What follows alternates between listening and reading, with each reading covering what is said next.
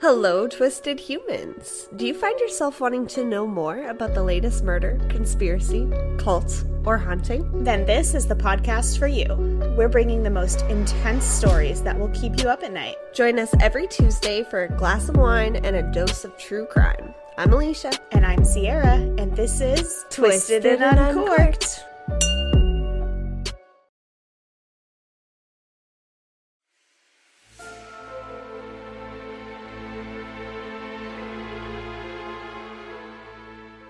And welcome back to Shockingly Wicked, a true crime podcast where we bring you true crime cases from the headlines to the hometowns. I'm Brianna, And I'm Brittany. and we are your hosts for the evening. So, before we get started, we do have one extra shout out to give today. Pippi! Yeah, I did check some of the other countries, but I didn't see any reviews the other day. Don't know if anything else has popped up since then, but Pippi221, thank you so much for your review. I'm really glad that you think that we do our research well. That that means a lot to me. But we today, what are we talking about today, Britt? Today we are talking about Susan Smith. Ba, ba, ba, dun. Oh, hold on. All right, so Britt is leading the case today. I know absolutely nothing about it, so Britt, take it away. Okay, so on September 26th in 1971, Susan Vaughn was born in Union, South Carolina, and I think it's like 30 minutes away from Chesnee where the Superbike murders happened. Very small town, very small town. All the small towns. Okay, so when she was six years old, her father killed himself after his wife, which was Susan's mom, left him. Well, damn. I know, like, oh. Okay, so Susan tried to commit suicide twice once when she was 13, and then again when she was 17. Well, I guess when you start out with that kind of life at six years old, it Mhm. can really can really mess you up. So Susan would go on to marry David Smith, and then she would change her name to the infamous Susan Smith. Uh, they had two kids together. Um, they were both boys. Michael Daniel Smith was three years old, and Alexander Tyler Smith was 14 months old. Before we carry on, when you said the infamous the infamous Susan Smith, it made me think of the uh, notorious B.I.G. It's her rapper name. Okay. I keep know who Biggie is. no, I know. I'm just saying the infamous Susan Smith is her rapper name. Okay. Oh, I was like, the shit think I I, know you don't know know, who who Biggie is? I know you know who Biggie is. Everybody knows who Biggie is. It's like it when you call me Big Papa. Throw your hands in the air if you a true play. Okay, anyway, so their marriage was rocky and they had fights about money. And then, so it said they weren't on the same page when it came to intimacy. And I don't know what that means. What does that mean? I know what My guess- intimacy means, eh, but yeah, I'm guessing it's probably like I don't know. I guess maybe one of them wanted to be more physical than the other one wanted to be, or I, I, know that one wanted more rough sex. I mean, that's also possible. But then there's also the idea that maybe, like, I know people talk about love languages a lot these days, but maybe it's something like that where, like, one of them was doing something for the other person in whatever their love language is, but it didn't translate because it's not the other person's love language. You know, something maybe Chris's something love along those lines. language. Chris's love language is bullying me. Same. I love him. That's also my love language. I know you bully me. That and gift giving. My love buy- language I buy Is- people's love. being bullied. so it works out. Yeah, that's fine. Okay, so anyways, so they would go on to file for divorce in September 1994. So at the end of 1994, Susan was a single mom at 23. She was living alone with her two kids. I guess like they handed like the sons off. Mm-hmm. And then David and Susan at this point had been separated for several months cuz now we're in October. So I think they filed for divorce in September, but I think before that they were already separated. Yeah, that's usually how most divorces happen. They usually separate for a certain amount of time. Because I think some states you're required to be separated for a certain amount of time before you in can. South Carolina, well, I don't know if it was like that in '94, but I know now in South Carolina that you have to be separated for a year before you can legally file for divorce. Yeah, because I had a friend who got married in I want to say it was South Carolina, maybe Georgia, but I think I think they had to be separated for at least a year before she could file. I think that it's like that in a lot of the southern states. Shocking. so they were successfully co-parenting Michael and Alex. Susan would go on to have a relationship with Tom Findlay. So Tom Findlay was the son of the owner who owned the company, which was named Conso, Uh, which was like a mill that Susan worked as a secretary for. Tom's father was, you know, he was rich, rich. He got that money, honey. So Susan's 23, Tom is 28 at this time. Okay. But they I think they were just casually dating. I don't think it was like anything serious. Tom reportedly had ended things with Susan a few days before her children go missing, but he didn't want a relationship that included children and then he was also afraid that their backgrounds were just too far apart. How is he going to start a relationship with a woman who got two kids and then say he didn't want to have two kids in I don't involved in a relationship? I think she thought it was a lot serious. I think they he thought it was casual, like I think they were just like sleeping together and then Yeah. she wanted it to be more than what it was. I mean, I guess I get that, but at the same time, I communication people like But just talk talk about it. yeah, and he said that their backgrounds were too far apart. He was coming from a wealthy family, and she was the daughter of a mill worker. So Susan wrote a letter to Tom. I'm about to read it to you guys. And then Tom wrote a response letter to Susan on October 17th. And this was eight days before the boys were reported missing.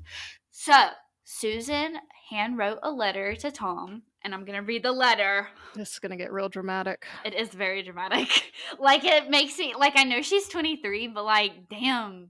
Can I know I- 90. Can I read Tom's letter since you're reading Susan's? No, I want to Okay. read it. Okay.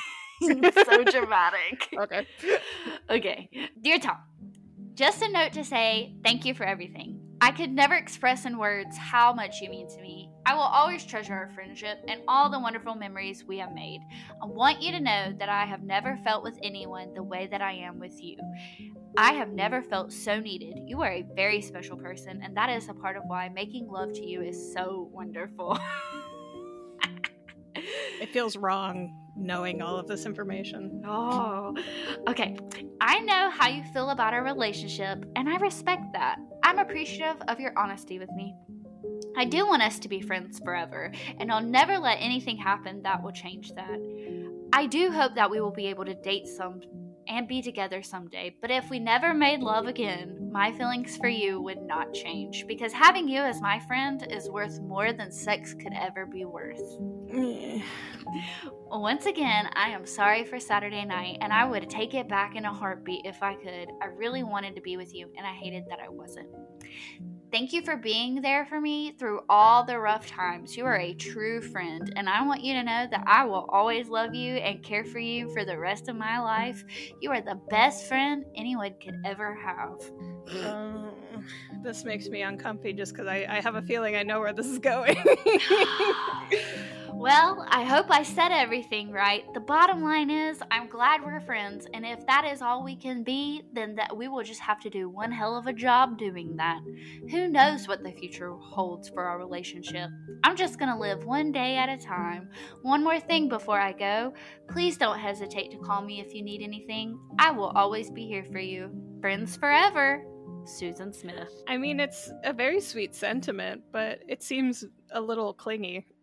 She's also way. 23. This is something a middle schooler would write. I just want to point that out. Yeah, I mean that's true. I it's it's weird because I understand why she was doing it. She wants to be like it's okay that we can we can be just friends. I'm cool with it, whatever. Seems she's trying too hard to be cool with it though, if that makes sense. Yeah, um I just want to point out that her note was handwritten and his was typed. Oh no. Okay. the impersonality of it. Okay, I'm gonna Okay, so Tom's is a little longer, but I'm gonna read his. Okay. Dear Susan, this is a difficult letter for me to write because I know how much you think of me. And I want you to know that I am flattered that you have such a high opinion of me, Susan.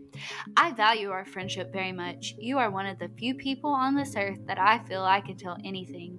You are intelligent, beautiful, sensitive, understanding, and possess many other wonderful qualities that I and many other men appreciate. You will, without a doubt, make some lucky man a great wife, but unfortunately, it won't be me. this is And- so harsh. Oh my god! Especially because that's not even the very big. Like that's the very beginning of the letter. That's the first paragraph, and there's like a whole page of more letter. Okay. Oh. Even though you think we have much in common, we are vastly different. We have been raised in two totally different environments and therefore think totally different. For my first two years in Union, I dated very little, but then Laura came along and we met at Conso. And I fell for her like a ton of bricks. Well, even though I fell in love, I just want to point out this man spelled in love E N love. I love the sick next to it. That's such a burn. Like this is misspelled. This man knows nothing. I fell in love with Laura, and I had my doubts about a long and lasting committed commitment, but I never said anything, and I eventually hurt her very, very deeply. I won't do that again. I just want to point out this is the second paragraph, and he has already like said that he has regrets of hurting another woman. and he's gonna Susan. continue going on hurting this woman in hold on one two three four five six seven more paragraphs tom But like after I read it, I really can't get mad at him because he just says what he's thinking. which And- is good but i'm Yeah. also just like you I could have just left it at that I think they, after you read both of these letters, I think they just have two different like thoughts of where the relationship was going, Yeah. and I don't think that they realized how different they thought the relationship was with each other. yeah Like I think he wanted something casual, and she wanted something like she wanted to get married to him right away. Yeah But I just like to point out that he said he can't date poor people. yeah we come from vastly different backgrounds and we think totally differently okay so like, that Okay. does- that doesn't mean anything Have you ever heard of Romeo and Juliet? don't give no no Okay, okay. This is my favorite paragraph. oh jeez okay Susan, I could really fall for you, but like I've told you before, there are some things about you that aren't suited for me. And yes, I'm speaking about your children. I'm sure your kids are good kids, but it really wouldn't matter how good they may be. The fact is, I don't want children. i mean that's valid I mean, I don't want kids either, but like, damn. yeah These feelings may change one day, but I doubt it. With all the crazy, mixed up things that take place in this world today, I just don't have the desire to bring another life into it, which is a valid point. I yeah, would say that's it's very a va- valid. It's a valid, yeah, it's a valid reason for not wanting kids. I feel like he probably should have said something before they started getting together, but I mean, as you said, they probably thought the level of commitment was very different here. Yeah. And then he goes, and I don't want to be responsible for anyone else's children either, which is fair. Yeah. But I'm very thankful that there are people like you who are not selfish as I am and don't mind bearing the responsibility of children. I mean, that's a compliment. But our differences go far beyond the children issue. We are just two totally different people, and eventually those differences would cause us to break up. Hold on, I'm not even done. But don't be discouraged. Boy,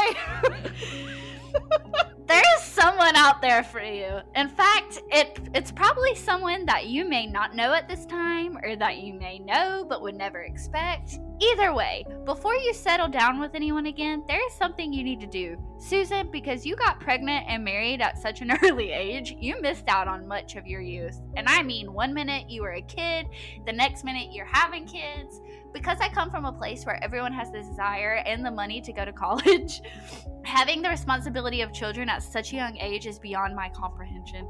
Anyhow, my advice to you is to wait and be very choosy of your next relationship. I can see this may be a bit difficult for you because you're a bit boy crazy, but as the proverb states, good things comes to those who wait.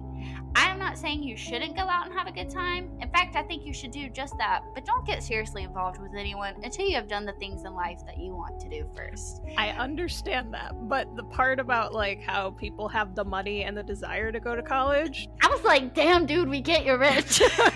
like not like people who don't have the money to go to college, it doesn't mean they don't have the desire. They just can't afford it. Well, I don't. I think she was okay and content with her life. Yeah. Like she didn't want to. She didn't want to do any better. She didn't want to do any worse. She was fine. I think he comes. He's also older, so you mm-hmm. have to keep in mind. I think there's what It was five years. So five Yeah. years. It's a five year difference. And I get between that. the two of them. I, I guess for me, as somebody who took a little while to get through college, I'm just like, I mean, it's not for everyone. Yes, I gotta th- think. This is in the 90s, Yeah. early 90s in the South. Yes, so- okay, that's true. I just like how he says, You're a bit boy crazy. Yeah, that part I was like, Damn. so to me, it kind of sounds like Susan wants to be a housewife. Like she wants to Yeah, be a, a I- mother and a housewife and just have that perfect life that she didn't get with her with her marriage. So I get that. Yeah, so in Susan's letter, she talks about this what had happened that previous weekend, and he's gonna kind of go in. He kind of talks about what happened. Spicy. Yeah, Susan, I'm not mad at you about what happened this weekend. Actually, I'm very thankful because I think what happened, I think this is when he realizes he doesn't want to be with her. Like, he doesn't want to be in a committed relationship. R.I.P. Uh, actually, I'm very thankful. As I told you, I was starting to let my heart warm up to the idea of us going out as more than just friends. So I think their relationship was friends with benefits and like casual dating. Yeah. She obviously wanted something Yeah. more. I was starting to warm up with the idea of us just going out as just friends, but seeing you kiss another man put things back into perspective. I remember how I hurt Laura, and I won't let that happen again, and therefore I can't let myself get close to you. Oh no. Okay. As for your relationship with uh, B Brown, which is her friend Benji Brown, who she kissed, of course you have to make your own decisions in life, but remember, you have to live with the consequences also. That's fair. Everyone is he- held accountable for their actions, and I would hate for people to perceive you as an unreputable person. If you want to catch a nice guy like me one day, you have to act like a nice girl. And you know, nice girls don't sleep with married men, because Benji is married. I mean, so. he's not wrong. No. Besides, I want you to feel good about yourself, and I'm afraid that if you sleep with B. Brown, or any other married man for that matter, you will lose your self respect. I know I did when we were messing around earlier this year. I care for you, but also care for Susan Brown. And um, so Susan Brown is married to Benji Brown. Not to be confused with Susan Susan, Smith, Smith. and I would hate to see anyone get hurt. Susan must say that she wouldn't care about her husband having an affair, but you and I know that is not true. I mean, yeah. Anyhow, as I've already told you, you're a very special person. Don't settle for mediocre in life. Go for all of it and settle for the best. I do. It's 11:50 p.m. and I'm getting very sleepy, but I wanted to write you this letter because you are the one who is always making the effort for me and I want to return the friendship. Again, you always have my friendship and your friendship is one that I always look upon with sincere affection. Tom. Okay, so I can understand where he's coming from, but he definitely could have said a lot less. Man was writing a novel. yeah. And he typed it, so that's how you know he's serious. Yeah.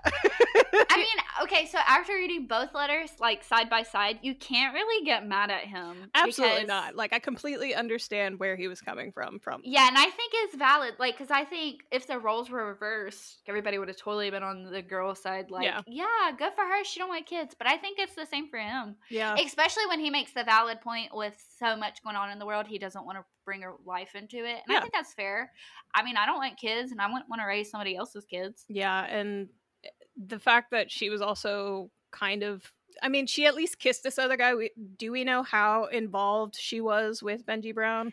I couldn't find anything, but I think there was talks about her. I don't think she slept with him, but I think there was talks about him sleeping with her, and that his wife Susan Brown uh, was like, "I wouldn't care, but Okay. she would." And I think he, I think Tom, what he's trying to say is, you may say that you don't care, and Susan may say that she doesn't care, but we both know that you would lose all self respect for sleeping with, eh, knowingly sleeping with a married man, which is fair. Yeah, because cheaters are, cheaters suck.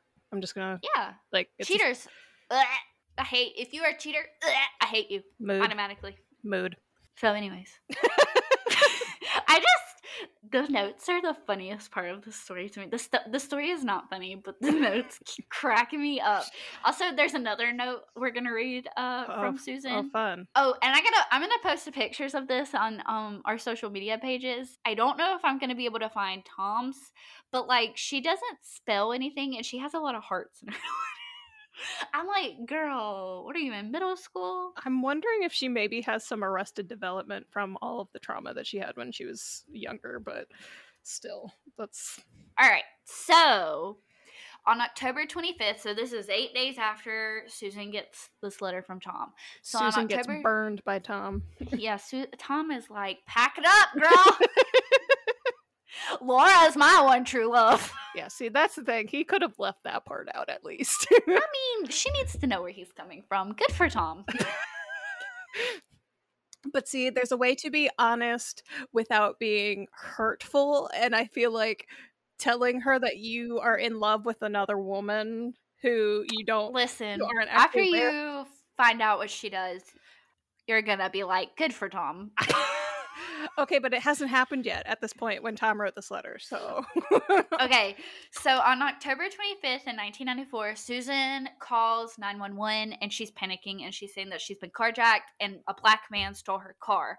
Um, She tells 911 that this this black man, she repeats that it's a black man over and over again, but this black man took her car, th- like pulled her out of the car, took off in it, and her two kids are in the back seat. She says this happened at a red light in the city of Union on on Highway 49. So like as soon as this like it comes out, this uh, huge manhunt goes underway in this entire town because you got to think this is a small town. This is the most excitement many of these people have had their entire life. But they're like searching for this man, they're searching for this car, they're searching for the two boys. Susan and David are going on several TV news appearances. Like they even go onto the Today Show.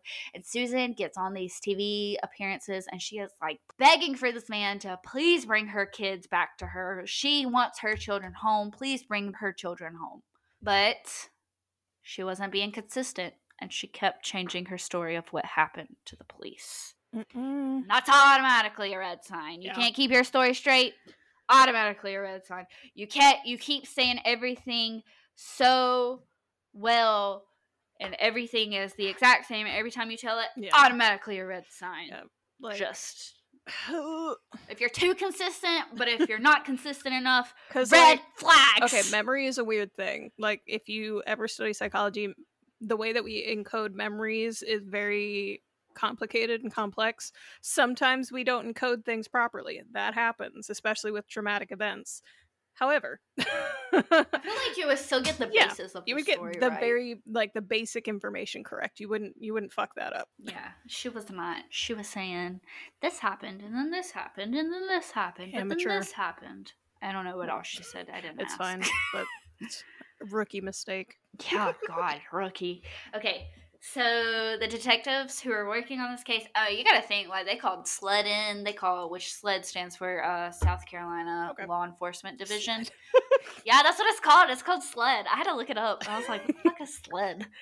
I was like, Santa damn, Claus. they got uh ice. I was like, damn, they got ice up in here, but it was SLED. It's totally different. But they said that her body language and the mannerisms just didn't sit well with them. And I was like, what does that even mean? Yeah, I mean, I could kind of understand it because there are certain tells that people will have. Like, I think it's like if they look up and to the left when they're talking, that usually means that they're lying, or it's something like that. I don't know.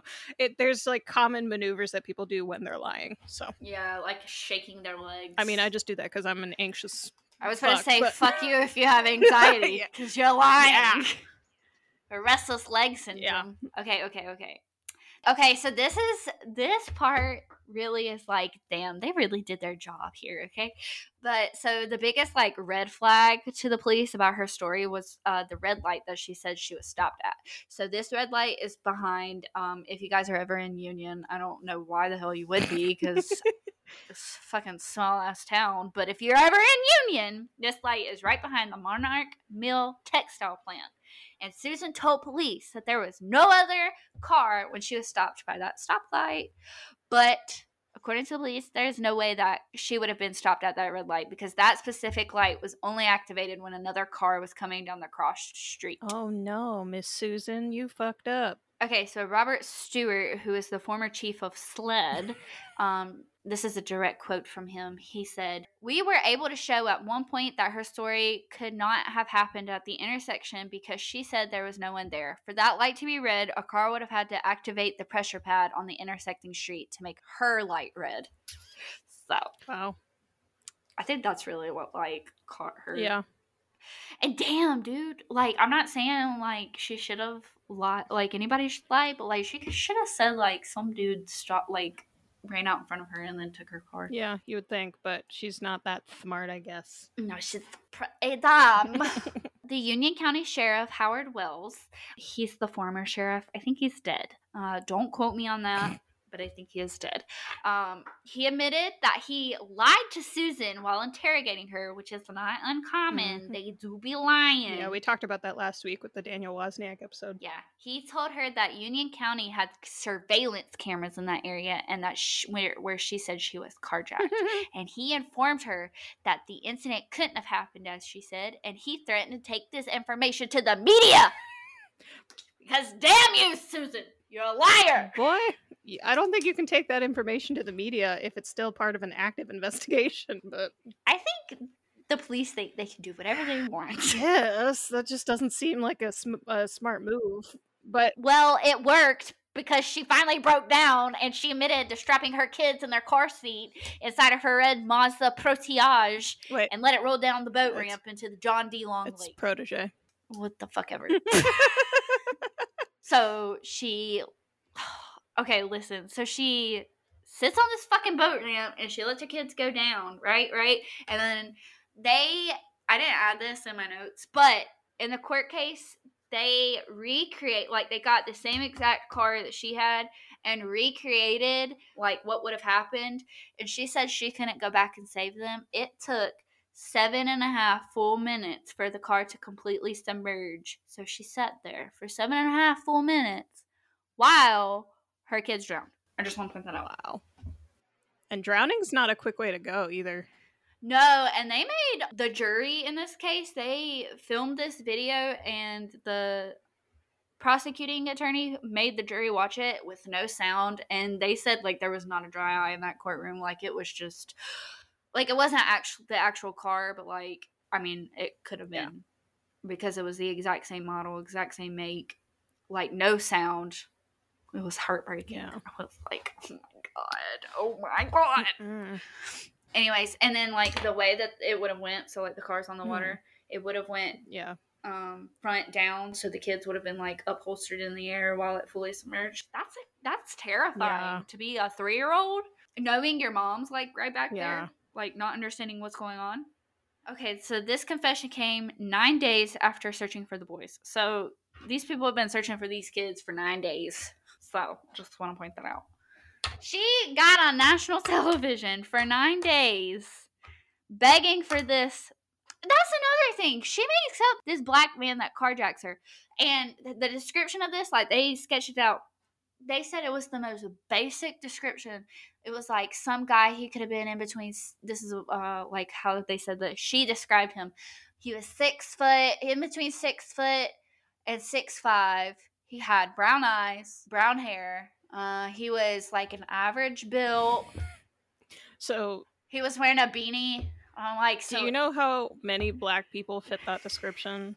I know that's what like the whole thing My brother like. fits that description. My dad fits that description. If you met either of them, you would know he is not. Neither of them are capable of doing anything like that. Well, that that was the whole point. But my whole thing was, what was she gonna do? Drag this out until she picked a random black man on the street that fit the basic description? Probably. I said that was him. I wouldn't doubt it. She wouldn't be the first, and she wouldn't be the last. So Okay. So, well, she confessed this statement orally to the investigator. And then she wrote a confession letter. So I'm going to read the confession letter. And I just want you to know this confession letter is the fucking dumbest confession letter I've ever read. Hate people. Are you ready? Are you ready? Are you ready? I'm not. But go ahead. and this was also handwritten. I know I'm gonna. I'm gonna get real mad. I, I can already tell. Yeah, you're going to get real mad. And we'll get right to that after a quick word about our sponsors. When I left my home on Tuesday, October 25th, I was very emotionally distraught.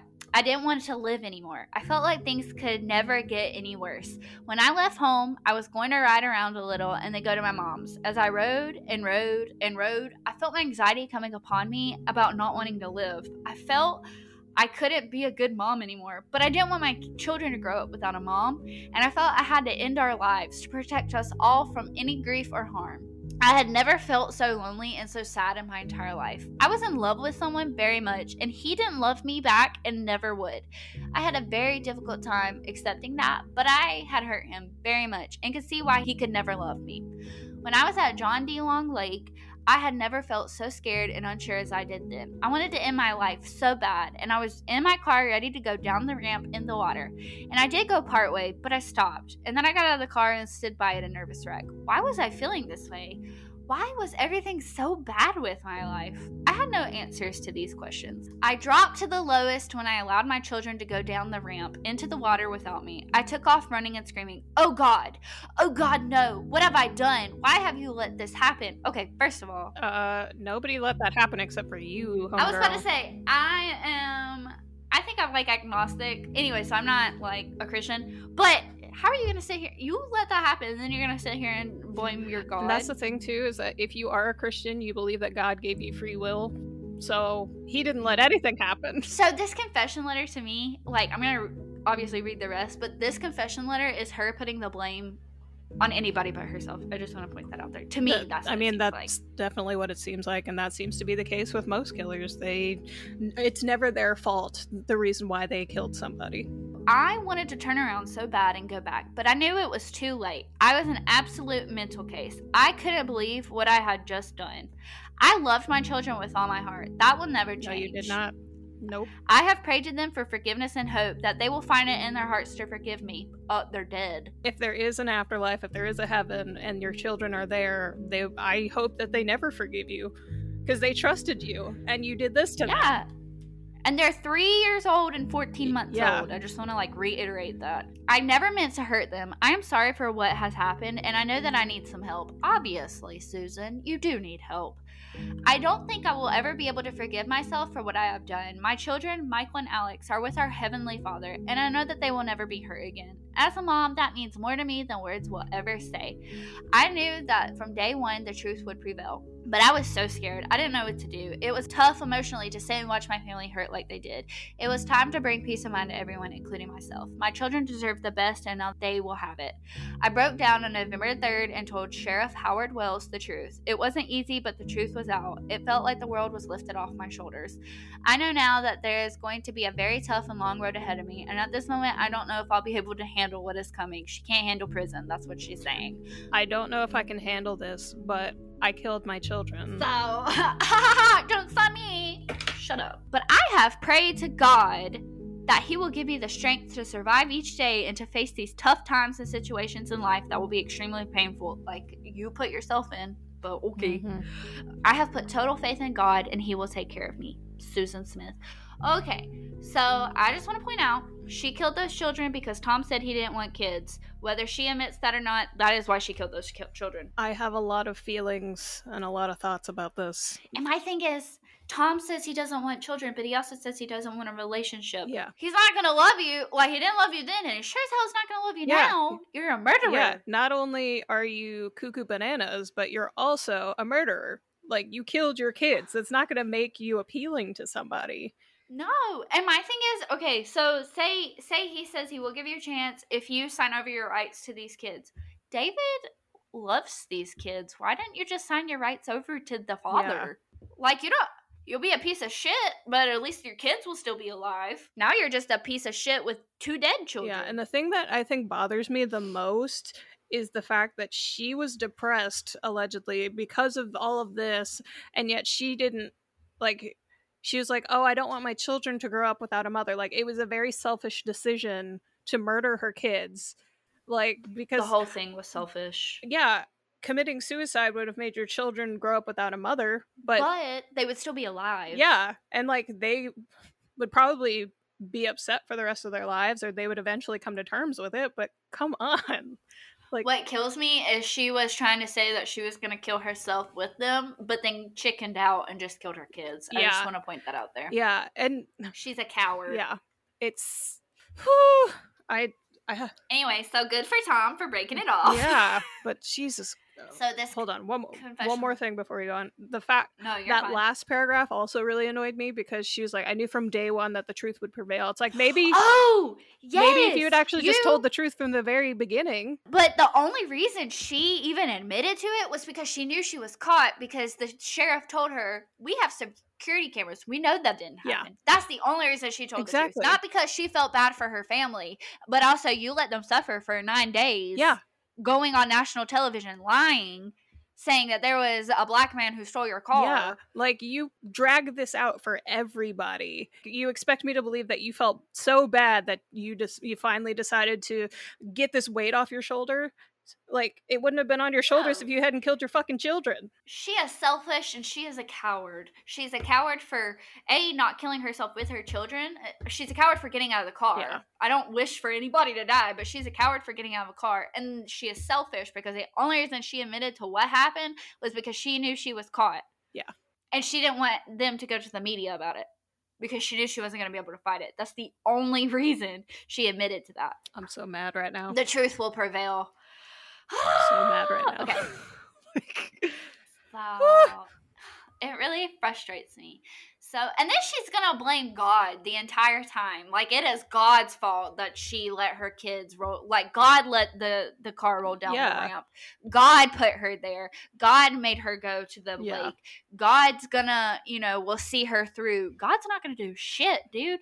It's in the Ten Commandments. Thou shalt not Yeah. murder, and you just did that twice. Jesus. So, anyways, so this confession letter was signed and dated 11 3 94 at 5.05 p.m. And I think this actually took place, like, they interrogated her, like, a lot throughout the nine days, but I think this actually took place in a church, which is ironic. So, racial tension ignited at the reveal of the truth because the black community, locally and nationally, were not forgiving. Understandably. They were mad that she like was trying to blame a black guy who didn't even exist. And I'm assuming that she's a white woman too, right? Mm-hmm. Because there's a very long history of white women accusing black men of things that they didn't do, like Emmett Till, for example, oh, where oh, that story is so sad. yeah, like he's he's not the only one that that's happened to, but he's probably one of the most famous because he was so young. And yeah, it's there's a long history of things like that. It still happens today. So I'm I'm not surprised that they weren't forgiving of her for trying to pass the blame off.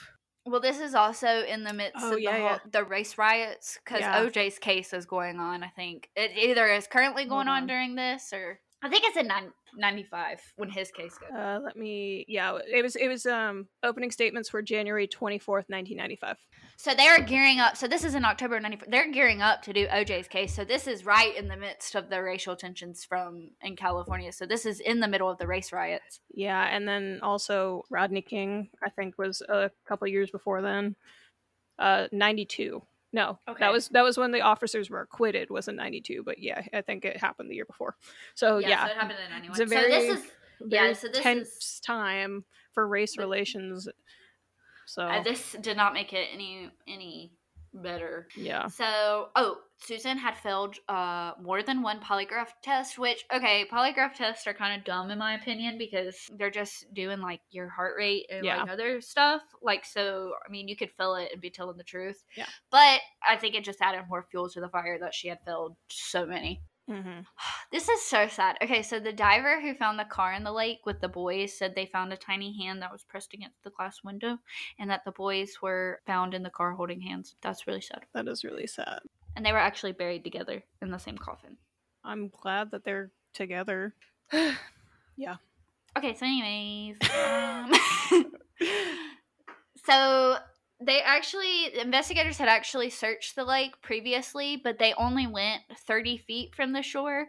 The car was actually found 120 feet from the shore, so that means like the car had to been have gone, gone and like went airborne for a little yeah. So it's not like it just rolled down the thing. No, like it went airborne, but it also floated for a Yeah, while That's too. true. Yeah. Like I think it did land at about 30 feet, but after like floating and moving with the current, it yeah. After nine days got to the 120 foot mark. During Susan's trial, her stepfather, Beverly Russell, who is a member of the state Republican Party and the Christian Coalition, testified to the court that he had molested Susan as a teenager, and he also testified that the two of them had consensual sex up to two months before the boys went missing. He also said that he would never have touched her if he knew this is what would have happened, and this is a direct quote from Beverly Russell. Had I known what the result of my sin would be, I would have mustered the strength to behave according to my responsibility. Excuse me. I mean, she's in the wrong 110%, but what? it's not funny. It's not funny. You're saying I wouldn't have molested her and had sex with her if I knew that she was going to kill her kids? Maybe you shouldn't do that with your stepdaughter to begin with. That's weird. nasty. Also, when she was a teenager, that's illegal. like, come on. Yeah. What is with this this whole fucking family, dude? I know. Just throw them out. throw them in the garbage. So, obviously, her defense team painted her as distraught, mentally ill, a suicidal mother who was coerced into giving the police a confession, which is bullshit. I mean, cool motive, still murder. cool story, but still murder, bro. Also, I want to state her written confession was witnessed by like two other cops that weren't a part of Union, Mhm. and she gave an oral confession, so she gave two confessions. Yeah.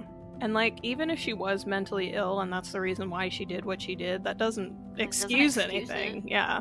Like, whenever we have mass shootings, people are always like, oh, he was depressed and all that stuff. And I'm like, okay, the majority of people nowadays are depressed, have anxiety. Get on that- the boat, bro. Yeah, that doesn't mean that we're gonna Get some medication. Yeah, it doesn't mean we're going to go out of our way to buy machine guns and shoot up a school because we're depressed. Like there are obviously other reasons why people do these things, but you can't blame mental illness on every like every terrible thing that happens. to me there's a difference between mental illness and like depression and anxiety like i know it's all under the same Yeah. thing but like mental illness in the sense of like Like schizophrenia or hearing or schizophrenia yeah that's different i mean it's the same but it's different there are different levels in the DSM of basically disorders and mental illnesses. So I get that. But like it's always that thing where people will constantly go to depression as the excuse for whatever it is and it's like join the fucking club.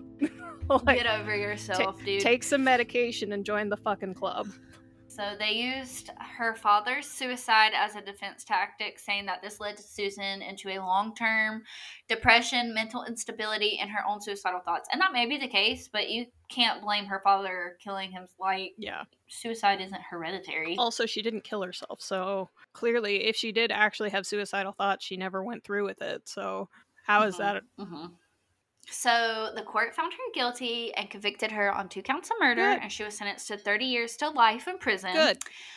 She has maintained the crime had nothing to do with Tom, but I think that's bullshit. Girl. I mean, it's not Tom's fault at all, but I think that was her motive was she wanted to get rid of the kids to be with Tom. And she also said Like- in her confession that I was distraught over the fact that this man did not love me. Like, and I couldn't accept that. yeah, like she even said that herself. What? So, fun fact if you guys have ever watched Criminal Minds, her mugshot is, and I'm going to post a picture of it, but her mugshot's in the intro. Ooh, fun fact. Um, but we're not done. Mm. She's crazy. Oh. Okay. So, a psychiatrist diagnosed Susan with dependent personality disorder, which I can see, but it, that falls under anxiety related personality disorders. Mm-hmm. And people who suffer from DPD can feel incapable of being alone or taking care of themselves, which I, I feel like that fits her. I think that she is the type of person who needs to have some sort of relationship at all times. I can see that. It doesn't even have to be like a romantic relationship either. It dependent personality disorder can also apply to like platonic things like just family or friends like Yeah. And okay, I don't know. I mean, he testified to it, but I don't know if it was ever like actually proven. Which I guess it's r- true that he did molest her, but I mean th- that's really sad, and I feel for you. But do you know how other many women and men are molested daily and don't kill their kids? Yeah.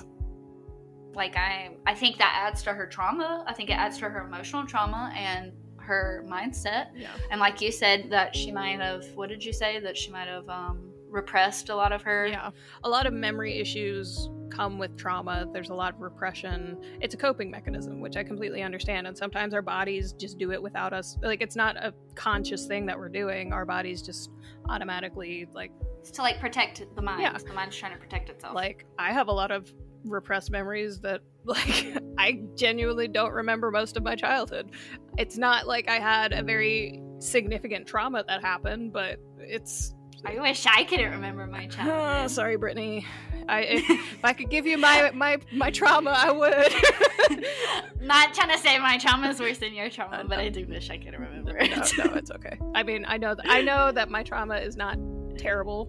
So I like I personally acknowledge that, but I can also acknowledge I don't remember shit about my like basically Yeah. from like second grade to like 10th grade I remember zero. like maybe little bits and pieces here, but nothing significant. Like I did, I was going through one of my old email accounts recently and I had emails about student government in high school and I was like I was in student government? What? Like, That's how my friend is. I'm not gonna shout her out, Yeah. but that's how my friend is. anyway. I feel like Susan Smith's like, my trauma's worse than your trauma. yeah, she seems Oh. she seems like the type. you try to kill yourself? My dad killed himself, and I tried twice, and then my stepdad raped me. Yeah. That's my trauma. I'm not making fun of her, but I'm just saying that's how she Yeah, is. and that's the thing too, is like what she went through was terrible, but that doesn't excuse what she ended up doing to her kids. Oh, you thought we were done? She has prison violations. Oh, shocking. So, Susan has had numerous infractions, including violations with sleeping with two different correctional officers at Women's Correctional Center in Columbia. Oh. So, former prison guard captain, and I just want to let you know they were both like high ranked. He was the night shift supervisor, but Alfred J. Rowe Jr., he pleaded guilty for having sexual relations with Susan in 2001. And months before that, Lieutenant Houston Cagle admitted to the allegations of having four different sexual encounters with Susan. Bro. She also said that Cagle beat her, but there was no evidence to confirm that. Both men were obviously fired. Cagle spent three months in prison, and Alfred Rowe was sentenced to five years probation. I'm wondering I know that they said sexual relations or sexual encounters, but do you know if these encounters were consensual or if it was hmm But because they're correctional officers, no encounter, regardless if the woman says it's consensual Yeah, or not, absolutely. is considered consensual. Well, yeah, especially because of the fact that they are high-ranking officials. Like, there's a power imbalance there anyway. But I was, just, yeah, I was about to say, kind of think about it as like a student teacher. It's not the same, but like Yeah. a student, regardless of the student says yes, the teacher is still going to be at fault. It's still going to be considered rape. Yeah. Um, and that's what that's actually I think a rule in the their handbook or whatever. But the one uh Cagle, Mhm. the one who got sentenced to three months prison, went on the Dr. Oz show and he said that he believes I mean you got to take this with a grain of salt, but he believes that she you know wanted to have sex with him, they had sex to get moved because she was moved to a different prison soon after and that prison is closer to her hometown. interesting. So I mean that very well like she could have manipulated that situation, but he's also was, you know, convicted, Yeah. so take that with a grain of salt. Yeah, absolutely. So she was held at the Women's Correctional Center from 94 to 2000, and then she was transferred to Leath in 2013 in Greenwood County. And she's also been disciplined five times since 2010. Girl. So, March and April of 2010, she got punished or disciplined for the use of narcotics, marijuana, and unauthorized drug or inhalant. So, it, I think it goes into any- any of that category. April 2010 for mutilation, which is anything that leaves a scar or damage on the body. I think she was cutting herself. I don't know that how that wasn't like confirmed, Yeah. but that's what I am assuming that is. February 2012 for unauthorized use of an inmate's pen. So I think she used somebody else's pen. I thought it said pen for a second. I'm like, damn, that's harsh. no, like a pin Yeah. for the canteen. Okay. Um, and then in 2015 was for the use of narcotics, marijuana, and unauthorized drug Yeah. or inhalant. Smith claims that the first drug charge was for one diet pill, but I was like, how do you you can get diet pills in prison? Why do you even need a diet pill in prison? That's what I'm Like, saying. Like, Nobody's what? gonna see you. Well, and then the second drug infraction was because she was hoarding medication and taking large doses to deal with depression. That's what she says. Which she, I'm surprised that she got charged for it because I know somebody who was in Leath and you had to swallow the pill and then like show that, Yeah. like prove that you swallowed. So I don't understand how she was able to hoard it. I'm also wondering why would you hoard it and take large doses when if you take it every day, it to me, gradually it sounds works. like she's trying. She was trying to kill herself. yeah. That's what it sounded like to me. because Like trying to OD. yeah because it's like if you take it every single day like it's a gradual thing like it if you take more it's not ibuprofen you can't take more of it to have it be more effective i mean i, I guess in a and way even then, it only goes so far. Yeah. So in Su- this is so funny to me. In 2010, Susan tried to appeal to have her conviction overturned. Mhm. Uh, she decided to represent herself, and she claimed that her Amanda rights. it's Miranda, but she said in court her Amanda rights were violated, and that she was illegally coerced into giving a confession without an attorney present. and so you're So not going to have rights. an attorney present to make you not sound like an idiot I was about to say, damn, dude, you should have got an attorney for this. She went in front of the judge and was like, my Amanda rights were um not read to me. Uh, ma'am, it is Miranda. Wrong name. Not even the right letter. That is so funny to me. Like, how fucking dumb. i'm going to use that with my sister because her name is amanda so my, my Amanda rights. my amanda rights were violated oh Okay, so she also claimed that she suffered from battered woman syndrome and that her ex husband David abused her. So I looked into this. So I read somewhere, and David admitted that things did get physical, but not that he hit her. Like one time he grabbed her by the arm and like drug her to the front porch and just kind of dropped her there. But I couldn't find anything that said like he. Or that she reported that he beat her. yeah So, I mean, I don't know. Take that with a grain of salt. yeah But you also not that it's right at all. Like I'm not saying like men should hit women, Yeah. but if she started it or she was pushing him, yeah I'm not saying it's right for him to push her back because he's stronger, but yeah but also i mean take that with a grain of salt. with abuse victims they might not report because they're afraid so like i can understand from that side but at the same time You can't use that to your defense if you don't have a record of it. yeah because there was no record or nothing to show that she was Yeah. like she didn't there was no hospital or anything like that Mhm. so if she was that sucks but she can't use that as a defense tactic if there's nothing to prove that she was Yeah. because at this point she's been in jail for she went 95 so 15 years. Wow. she's been in jail for 15 so years what was the point of trying to appeal your conviction after 15 years? I think that was when she was able to appeal for it. Like because i think you only get so many appeals at so many times and i think hers was uh, she got an appeal after 15 years. That's weird i don't know. Please don't ask me questions i can't answer. Okay. Okay so uh, obviously there was no evidence and the judge threw this case out. I just want to let everybody know that susan will be eligible for parole on november 4th 2024 that will have been when she has served 30 years. No. So i'm not done guys. Well so she'll be eligible for parole but because of all the like numerous violations she has i'm sure she won't actually get out. Uh, I don't know. So apparently now she's working with the warden. I think she's realized. So her last infraction was in 2015. She's realized she can't get in trouble and still expect to get out. Mhm. So she's been on her best behavior. Well, it's a matter of time I don't know. I'm sh- David is not her biggest fan at all. Uh, There's shocking. numerous where he said that he would. I think he said, "Don't quote me on this." I think he said that he did hope that she would get the death penalty, but she didn't. Yeah. Um, but I don't think he. I think he will go to her parole hearing. I don't think he's gonna. yeah he's definitely not gonna he's gonna fight to keep her in there because she murdered their she children murdered.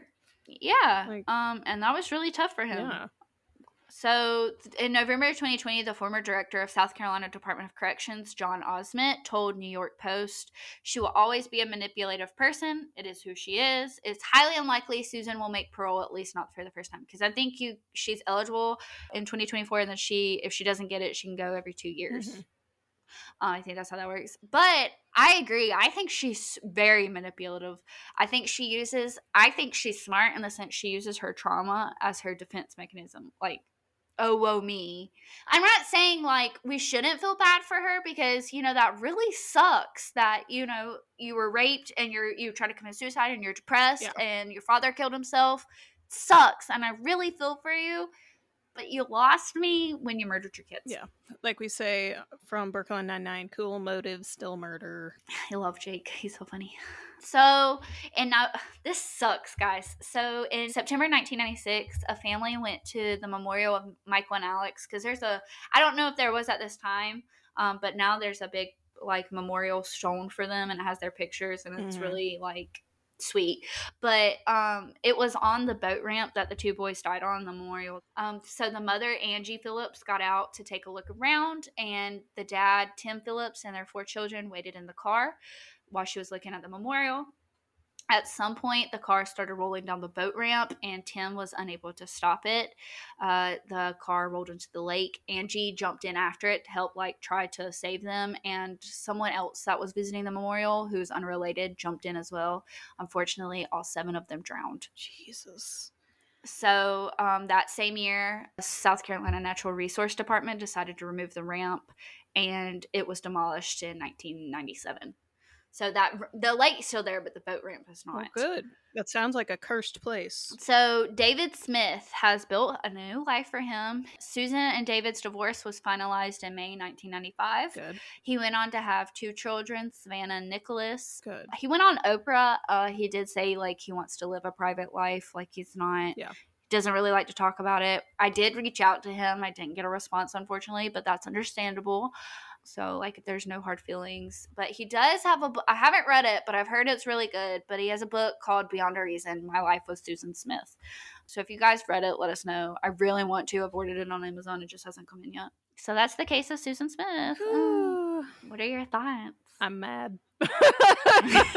like, I'm one of those people where when they get mad, they kind of shut down. So I'm just kind of like, God, I know. It's like the Tyrell Peterson case. yeah, exactly. It's like, I mean, with kids, like, yeah, they can be annoying. They can piss you off, but they never deserve to be murdered. They don't get it, you know? Yeah. Like they're kids. They haven't learned. Yeah, exactly. They're not adults. They don't have the cognitive function to. My thing is, I don't think they did anything. I Yeah. think she just strapped them in. Yeah. And was like, we're going to go die. And that's the thing, is like they don't deserve for that to happen. My thing is, she did it. I, I don't care what she says. She did it so Tim would love her, like would want to be with her. Yeah. Because she didn't have kids. So Yeah, that or just the fact that she did it because she was distraught over him. It's like that's not going to fix anything.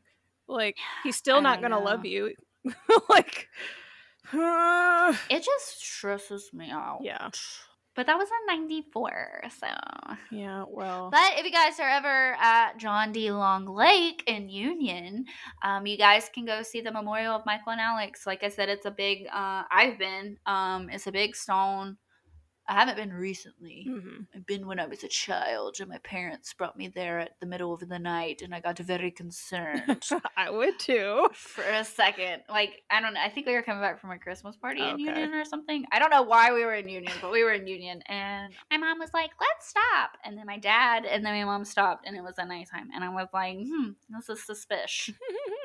if I'm ever down in that area again, I will try to swing by. I'm I'm I have thoughts. I just can't vocalize them because I'm just so mad. like It's just irritating. Yeah. And then she's manipulative. Like she knows she can get, and she knows she's gonna get rele- like she has the opportunity to get released soon. So she's like, "Let me chill out. yeah. Let me like chillax." Yeah, and it's just I don't understand how somebody can do all that and then just not take any ounce of responsibility.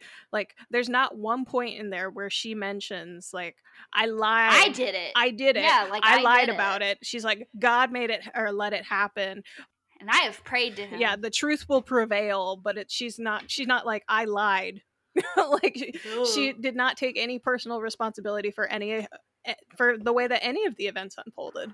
and I don't think she has like up to this day. I think she uh, did a recent article like in 2015, Mhm. and I think it's.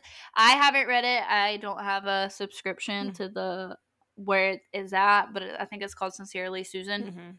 and she write she writes a letter stating why i don't know i like i said i haven't read it so i don't know what it says but uh, from my knowledge i don't think sh uh, still at this point she still isn't taking blame for it she says she loved her kids i don't doubt that she did love them like i'm sure she did but i think it was an you know, sick.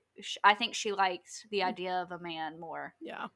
Clearly, it wasn't unconditional love, because if it was, she wouldn't have murdered them. She's like, oh, they're with God now. Okay, well, they're still dead. Yeah. Like, you still murdered them. The last couple minutes of their life was spent drowning in a lake. And watching water emerge, like, because I said it was a slow emerge, like the Yeah. water slowly came into the car. Yeah, so it's like they're strapped in this car, not understanding what's happening, why the person that they t- probably trusted more than anybody in this world is letting this happen to them.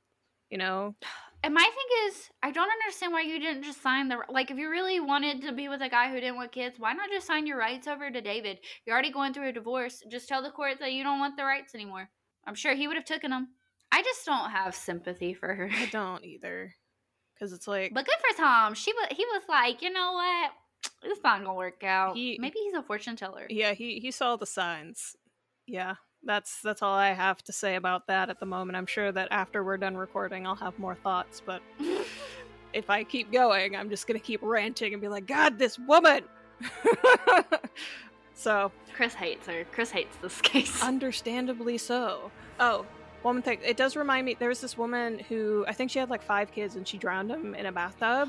yes, so yes, I know the case. But I, But I think she was like, Yeah, sh- there was. if I remember right, they found that she was actually like she was hallucinating. She was delusional. she had a psychotic break. Yeah, something like that. And so like that I can understand, but what it sounds like with Susan, it does not sound like that. I think that ca- the case that uh, you're talking about, I think she like she was having hallucinations that was saying like God, God told me to kill them. Like Yeah. she was having an actual psychotic break. Yeah. So like with that, I understand. Like it obviously it doesn't excuse what she did, but like no, but I also think Susan Smith wrote that letter to further her Yeah. mental illness case. I think she was thinking ahead. I think she's she's a lot smarter than what Yeah. people think. Hey. Okay. So, anyways, thanks Yeah, for joining us. Thanks. Why do you keep bringing me these cases that upset me? You're gonna bring a tomorrow. yeah, yeah, that one's gonna be real bad. like it's it's gonna require like massive trigger warnings, but Oh. it deserves to be told.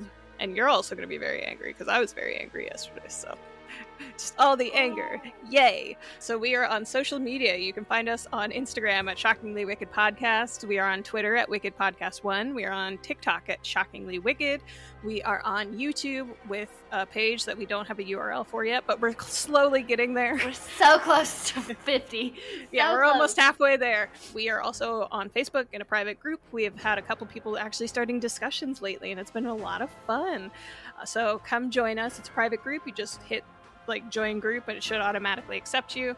Um, and I believe that's everything. If you have case suggestions, you can email them to us at shockingly.wickedpodcast at gmail.com and we will add them to our ever growing list of cases.